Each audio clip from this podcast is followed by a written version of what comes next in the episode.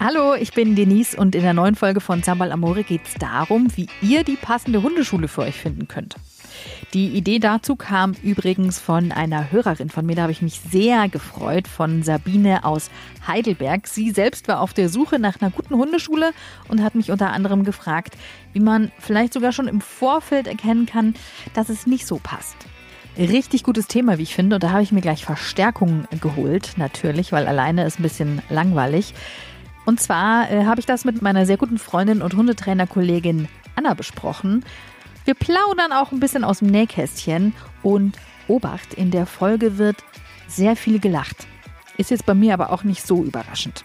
Starten wir gleich mal mit dem ersten Tipp. Zwischen Hundetrainer und Kunde sollte die Chemie stimmen.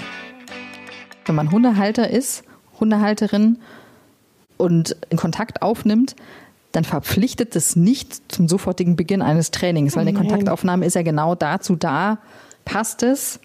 Und wenn es ein cooler Hundetrainer ist, dann hat er auch gar kein Problem damit. Ich gehe ja auch immer so von mir aus selbst als Halterin und versuche, wie war das bei mir?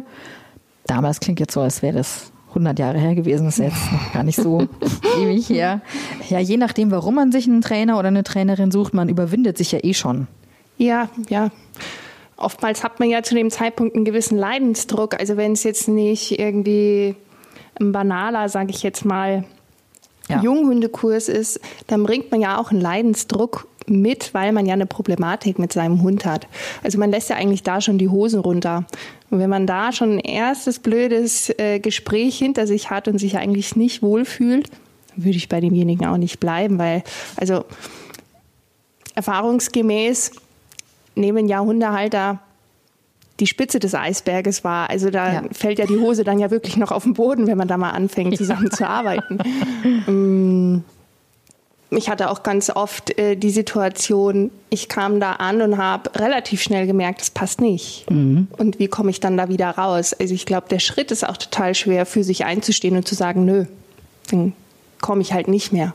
Ich glaube, es gibt oft diesen Gedanken, dass man da jetzt nicht einfach fernbleiben kann oder wenn dann gleich irgendwie eine Fünferkarte rübergewachsen ist oder so, dann ähm, glaube ich, bleibt man da, obwohl es vielleicht nicht mehr ganz so passt oder probiert noch zwei, dreimal aus. Das stimmt. Deswegen sage ich zum Beispiel auch immer als Trainerin, also bei mir kann man ja auch Pakete buchen, aber ich sage den Leuten immer noch so nach dem Erstgespräch, schlaft eine Nacht drüber, lasst euch das durch den Kopf gehen, weil ich auch gar nicht möchte, dass sich die Leute so unbewusst unter Druck gesetzt fühlen, so dass sie das irgendwie, okay, jetzt habe ich das gemacht, jetzt muss ich wahrscheinlich weitermachen, weil das will ich ja nicht, ja. weil mir immer, das klingt immer so dahergesagt, aber mir ist schon wichtig, dass dass die Leute auch Spaß haben bei mir im Training, weil sich das natürlich auf die Hunde überträgt. Absolut. Also ich glaube, es gibt nichts Schlechteres, als wenn die Mensch-Mensch-Basis nicht stimmt. Und dann kannst du dein Gegenüber gerade nicht riechen, hast eh schon dann einen Groll, weil du dir denkst, mein Gott, was fängt denn die jetzt wieder an, hier von Ruhezeiten zu sprechen? Und dein Hund fragt sich, mit dem du im Training bist, oh je, warum sind die schon wieder so schlecht drauf? Also, und dann, also was ist einfach gar keine Basis dafür. Ja, Empathie, ganz großes Thema. Ja, total. Also es ist schon eine Vertrauenssache auch. Natürlich kann ich jemandem sagen, das wäre jetzt lerntheoretisch genau der richtige Weg. Aber wenn, wenn der Mensch sagt oder wenn der Mensch sich denkt, also ich finde das aber eigentlich kacke, dann mhm. bringt das gar nichts. Mhm. Also dann werde ich den dazu auch nicht zwingen, weil das eben, das ist das Wichtige an einem guten Training finde ich, dass es eben individuell zugeschnitten ist und dass ich nicht so meinen Schuh durchdrücke als Trainerin, sondern dass ich darauf eingehe, was ist dem Kunden oder der Kundin jetzt wichtig? Ja, genau. Fühlt er sich wohl mit der Methodik, ja. die man anwendet oder dem Training? Und dann aber auch, das muss ich ganz offen zugeben, das ist mir am Anfang total schwer gefallen. Ich hatte einen gewissen Anspruch für mich und meine Hunde und auch wahrzunehmen, dass ja ich einem anderen Typus Menschen gegenüber sitze, der mit einem ganz anderen Anspruch ja wohl möglich schon zufrieden ist. Also das musste ich mir schon auch ein paar Mal vorhalten. Muss ich mich selber äh, auch wirklich am Schlawittchen packen und sagen, ja, und dem reicht das so, wie das da läuft. Also man kann noch Tipps geben, aber man muss jetzt die Schrauben nicht enger anziehen. Ich war ja nur einmal in der Hundeschule, also mhm. als äh, Halterin, und dann hatte ich mir auch immer so Einzeltrainings gebucht, weil mhm. ich das persönlich dann cooler fand, lange Einleitung, weil ich gar nicht weiß, wie das jetzt das Prozedere ist. Kann man denn bei Hundeschulen eigentlich so einen Probetag machen oder bei, mal zuschauen, weil sonst würde ich eigentlich sowas empfehlen, auch um zu sehen, finde ich das da in der Gruppenstunde cool, machen die Dinge, die mir taugen, die meinem Hund taugen könnten. Unterschiedliche Modelle. Also ich kenne Gruppenkurse, da hast du das erste Mal eine Schnupperstunde mhm. ohne dass du ähm, auch dafür löhnen musst. Einfach mal zu schauen, fühlst du dich wohl in der Gruppe, fühlst du dich auch damit wohl, was dort gemacht wird, wie dort gearbeitet wird. So die Rahmenbedingungen auch, passt der Platz für dich? Also wenn du jetzt einen total sensiblen Hund hast und der Platz ist neben dem Kieswerk, ja, dann würde ich mir eine andere Hundeschule erstmal für den Anfang suchen. Aber so, so ganz unterschiedliche Modelle werden gefahren oder auch erstmal einen Stundenpreis fürs Vorbeischauen. Ich würde auf jeden Fall auch noch keine äh, Fünfer, Achter Karten oder sowas ja. mir besorgen, ähm, mir das auch noch mal durch den Kopf gehen lassen als Hundehalter. Sehe ich mich da langfristig? Hm, finde ich aber auch die anderen Gruppenteilnehmer. Ja. Also, ja, darf man nicht unterschätzen. Man, man ist ja, wenn es kein offener Kurs ist, sondern ein geschlossener Kurs, ja. dann sieht man sich da sechs, acht, zwölf Wochen, je nachdem, wie lange der Kurs geht. Ja, was mir da noch spontan einfällt, also wenn ich gerade anfange, weil ich so einen süßen kleinen Welpen habe, äh, in eine Welpengruppe zu gehen, dann Leute, achtet darauf, dass es kein keine Rave-Party wird. Also bitte keine Kurse mit äh, acht Welpen plus und am besten irgendwie Kurse, wo vielleicht fünf Welpis oder sowas da sind, damit man auch wirklich die Möglichkeit hat, dem Kleinen was beizubringen. Es wird nämlich leider oftmals äh, komplett fehlinterpretiert.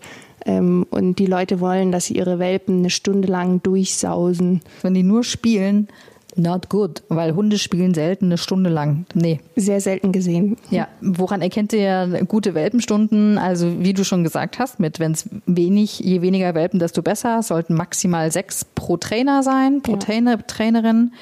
Ja, so Sachen wie verschiedene Untergründe, dass die Welpis die kennenlernen. Und auch in generellen Gruppenkursen. Es geht nicht darum, dass die Hunde nur pesen und nur spielen, weil in den meisten Fällen, wenn Menschen denken, ihre Hunde spielen und haben total Spaß, tun sie es nicht. Nope. Dann, ähm, ja, auch dafür könnte man zum Beispiel eine, eine Trainer, eine Trainerin buchen. Also sage ich jetzt mal, zumindest kann man das bei mir machen. naja, um zu gucken, einfach, also ich gehe dann schon mit den Leuten in ihrem normalen Gassi-Gebiet und äh, sehe, wenn die Hunde dann irgendwie spielen und erkläre dann auch, frage so, was meinst du, ist das mhm. jetzt ein Spiel und mhm. warum und weshalb, damit die Leute auch sehen, woran erkenne ich denn ein Spiel? Ja, ja. Und wann erkenne ich auch, dass es keins mehr ist? Genau. Ähm, viel Fehlinterpretation, die da meistens ähm, stattfindet ähm, auf, auf Spielwiesen etc. Ja. Ich habe es selber so äh, klassisch, würde ich sagen, gemacht damals, als Dörrchen zu uns gekommen ist, habe ich erstmal im Internet gesucht und habe geschaut, okay, was ist so ungefähr in der Nähe, nicht zu weit weg. Genau, ja. Ja, und ich hatte ja null Ahnung. War so, okay, das klingt gut. Also wenn eine Homepage schon beschissen ist, dann würde ich per se schon mal Abstand davon nehmen, Jawohl. weil dann, wenn man sich dafür schon nicht mal die Zeit nimmt, das muss jetzt nicht nach den neuesten, weiß ich nicht, Designs sein, aber dass man erfährt, Wer ist denn dieser Mensch, der das anbietet? Was bieten die an? Wo haben die auch gelernt? Ähm, bilden die sich weiter? Mhm. Das finde ich super wichtig. Sind Sie überhaupt Hundetrainer? Das stimmt. ja, ja, wir Hundetrainer haben ja diesen sogenannten ähm, Elver, also diese ich nenne ihn jetzt mal Sachkundenachweis, den behördlichen, mhm. den man seit 2014, glaube ich, in Deutschland machen muss, was ich per se gut finde, damit eben nicht jeder, äh, ah, ich habe mal ein Buch gelesen und ich finde Hunde ganz toll und Jetzt erkläre ich mal, wie das so ist. Mit anderen Bezeichnungen dürfte man wahrscheinlich auch noch agieren, oder? Ah ja, also nichts, was ich äh, nicht schon gehört hätte. Also, das ist äh, durchaus geläufig. Mhm. ja. Okay, zweiter Tipp. Guck drauf, dass auf der Homepage steht, dass die Person einen Paragraph 11 nachweisen kann. Jawohl. Dann heißt es, dass diese Person vom äh, Veterinäramt des zuständigen Landkreises oder der zuständigen Stadt äh, geprüft wurde. Bei mir war das die Stadt München, bei dir, Anna, war es? Der Landkreis Freising. Genau, weil du bist ja in Moosburg, Jawohl. in und um Moosburg aktiv. Mhm. Jetzt waren wir bei den Tipps mit Homepager. Ich glaube, ich würde heute anders vorgehen. Und zwar würde ich wahrscheinlich, wenn ich Freunde mit Hunden habe, die fragen, ob die was empfehlen können. Und dann fragen, warum. Ja, aber ist ja eine ganz individuelle Sache. Also ich muss sagen, ich bin auch so vorgegangen wie du damals äh, mit meiner Kurzhaarkollihündin, der Anuk. Ähm, da war ich damals noch in Stuttgart und ich habe viele, viele ähm, ja, viele, viele. Hm, drei. ich habe also drei Hundeschulen mir genauer äh, rausgesucht. Das war tatsächlich aber ein Entfernungsding.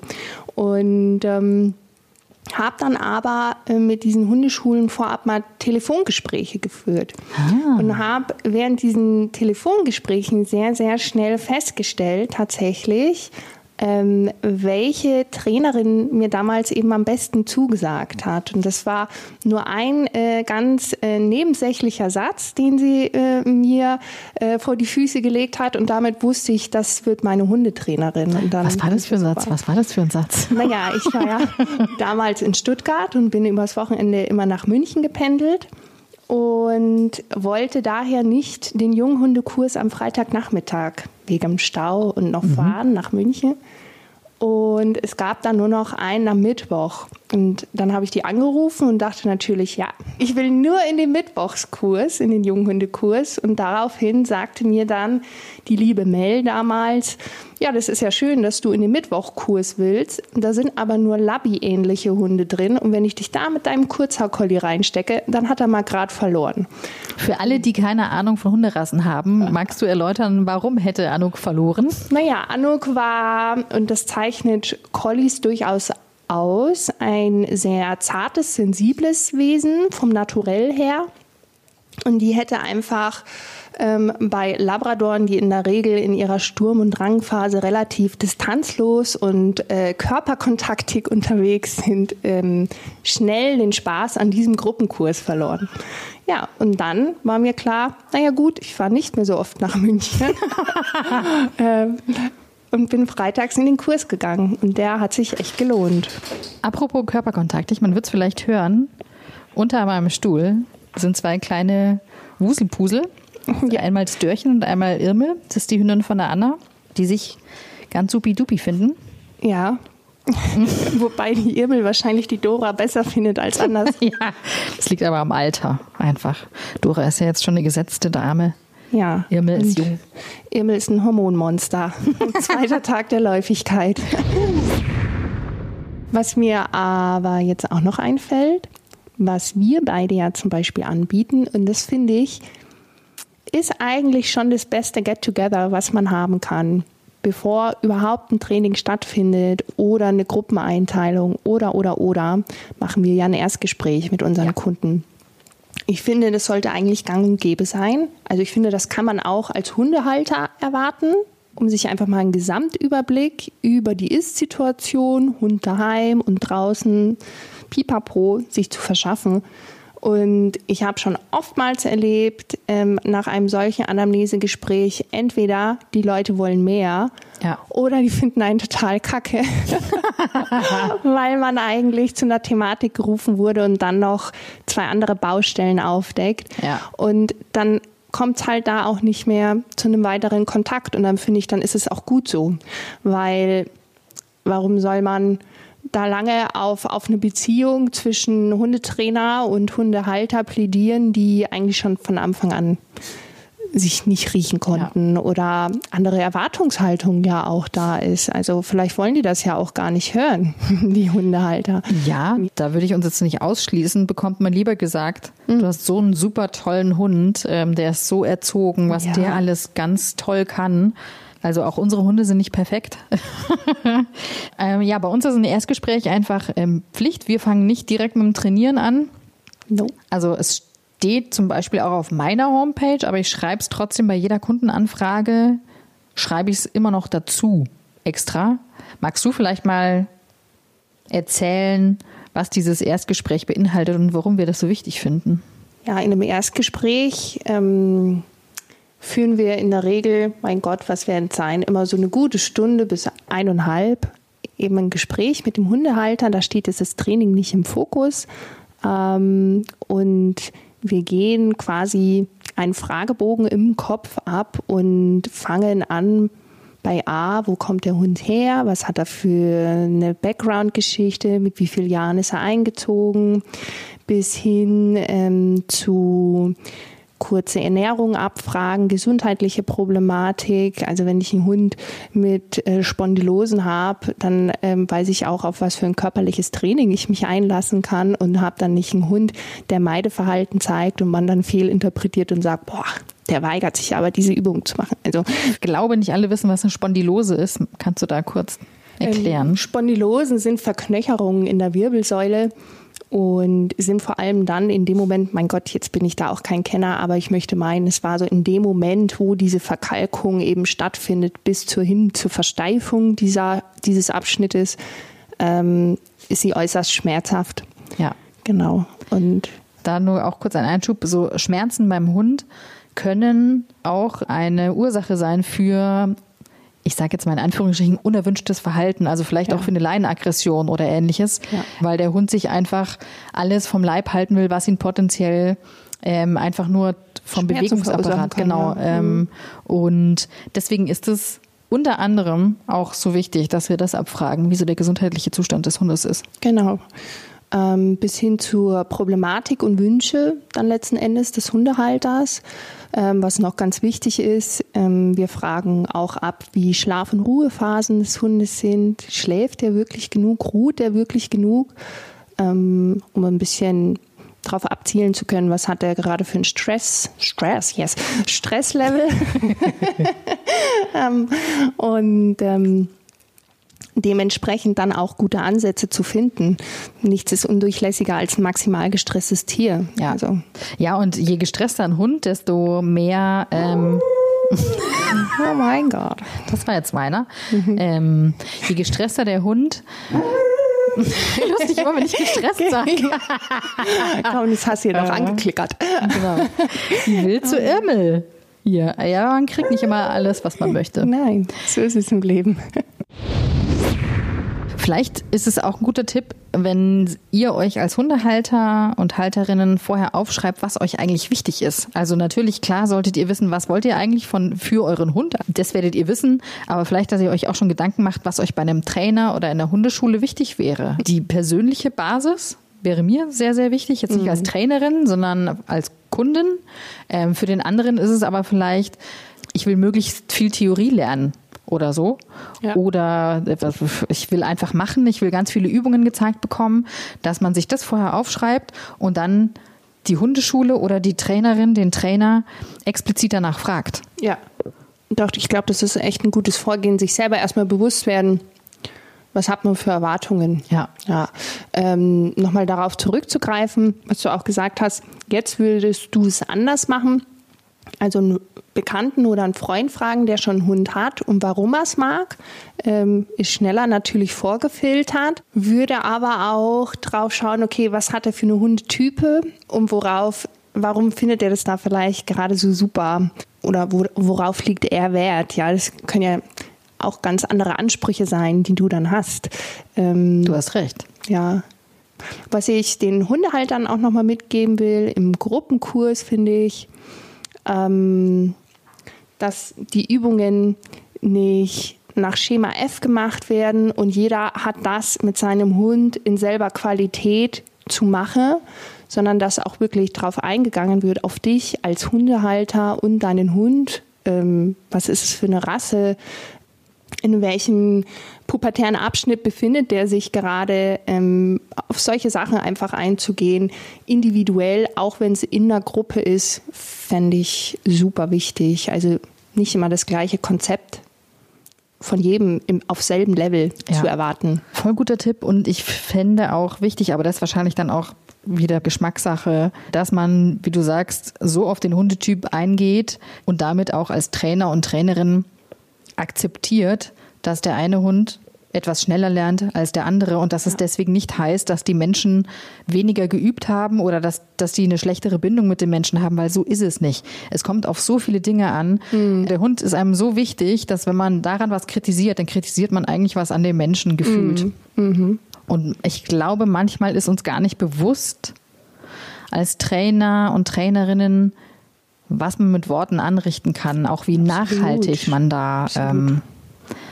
ja. vorgehen kann. Manchmal ist es vielleicht sogar auch ein Ansporn für jemanden so, aber trotzdem auch nochmal eben, um deinen Appell von vorhin aufzugreifen, wenn man sich nicht wohlfühlt, gehen schon selber bei mir als Hundetrainerin erlebt, dass Kunden dann, denen ist auch wirklich einfach mal nur zum Heulen, weil da einfach ein Leidensdruck ist. Also bei wem heult man denn am ehesten? Ja, da wo man dann einfach auch mal ein bisschen loslassen kann, wo man sich mal ein bisschen von der Seele reden kann. Das ist ein großer Part.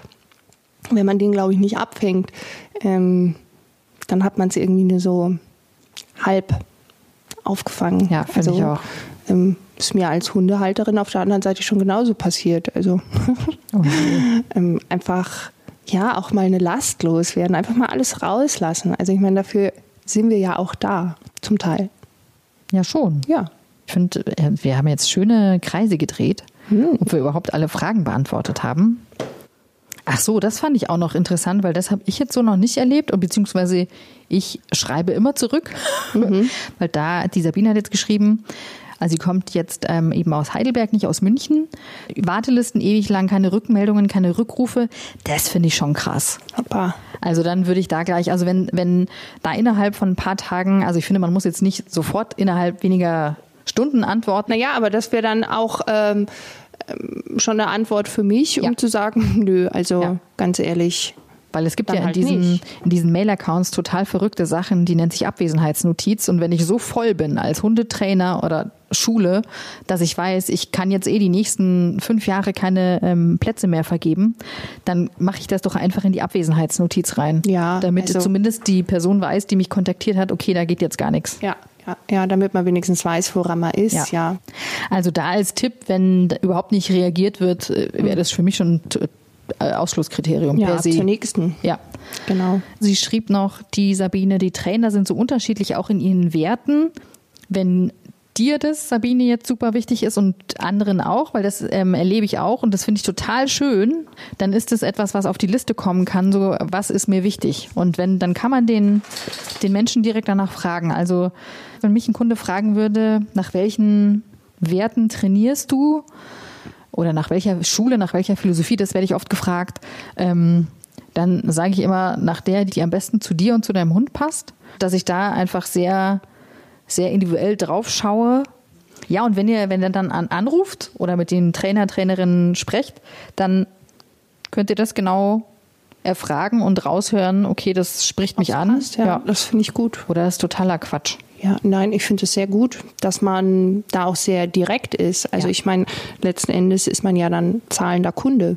Ja, ähm, und dann soll man das bekommen, äh, was für, für einen selber und den Hund dann gut ist. Ähm, was ich dann aber nicht ausschließen würde, also so mal ordentlich den Kopf gewaschen zu bekommen, wenn irgendwas wirklich ganz schlecht läuft vom Hundehalter, schließe ich jetzt nicht aus. Also ähm, ich bin eher so die Type, man darf immer auch direkt sagen, was wirklich gerade nicht gut läuft. Also nur an ähm, direktem Feedback kann man ja auch irgendwie wachsen. Ja. Also die in, in Watte einzupempern, ähm, damit sie bleiben, da wäre ich jetzt ähm, genauso wenig wie du wahrscheinlich ähm, der Kandidat dafür. Also Direktheit, klar, dennoch nicht übergriffig sollte ja. man als Hundetrainer sein. Ähm, keine Grenzen überschreiten, Gefühl dafür haben,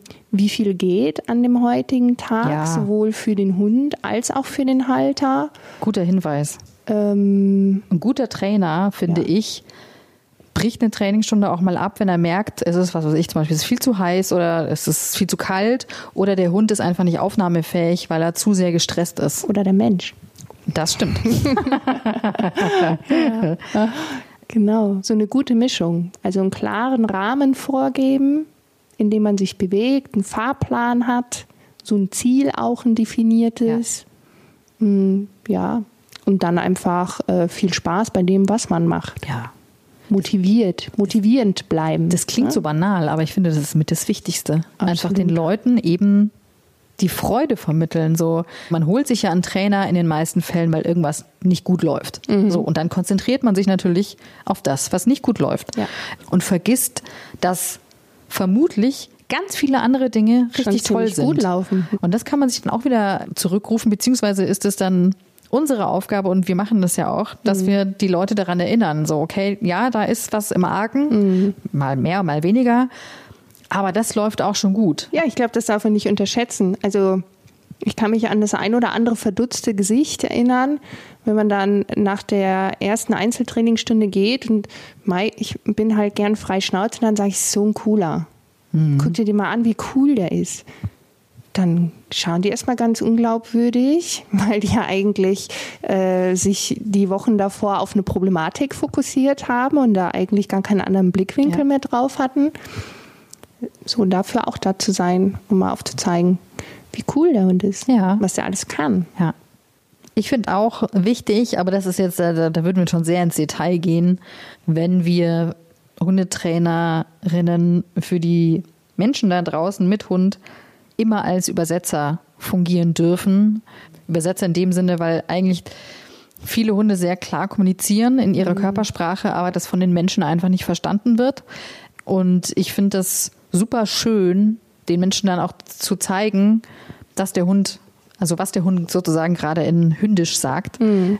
Ja, aber das, also das kann man alles abfragen, das kann man ähm, raushören, ob das einem wichtig ist, weil vielleicht ist es ja für andere gar nicht so wichtig, für jemanden. So ich, ja. Wobei ich denke, gerade wenn sich jetzt bei mir jemand melden würde und sagt, ich will, dass mein Hund funktioniert, dann würde ich wahrscheinlich sagen, du, da such dir mal jemand an. dann schauen wir erstmal, wie du funktionierst, speziell. Hatte ich zum Glück noch nicht. Anna Lewitsch, eine der besten Hundetrainerinnen, die ich kenne. Oh, ich werde rot. No. Und sie agiert in Moosburg, in und um Moosburg, aber Münchner auch die Norden. Randgebiete, genau, von München. Genau. Ja, kann ich nur sehr empfehlen. Mhm. Und ich hoffe, ihr hattet Spaß, habt was mitgenommen. Schreibt gerne, folgt mir, uns, also mir auf Zampal Amore, Insta und überhaupt Hast du jetzt inzwischen auch einen Instagram? Den mache ich. Den mache ich ganz schnell. okay. Ich verlinke alles. Ja. Vielen, vielen Dank, Anna. Vielen Dank. Ja, Anna hat inzwischen einen Insta-Account. Zur Pfötelei heißt der. Den Link findet ihr im Text der Podcast-Folge. Wenn ihr mir schreiben wollt, macht das gerne an mail.zampal-amore.de. Bei Insta und Facebook findet ihr mich unter Zampalamore. Und wenn ihr auch Vorschläge habt für eine Folge, dann schreibt mir das gerne. Da freue ich mich immer sehr. Und wenn euch die Folge gefallen hat, würde ich mich sehr über eine gute Bewertung freuen bei eurem Podcast-Anbieter. Da kann man ja Sterne vergeben oder empfehlt es euren Freunden. Bis zum nächsten Mal. Tschüss!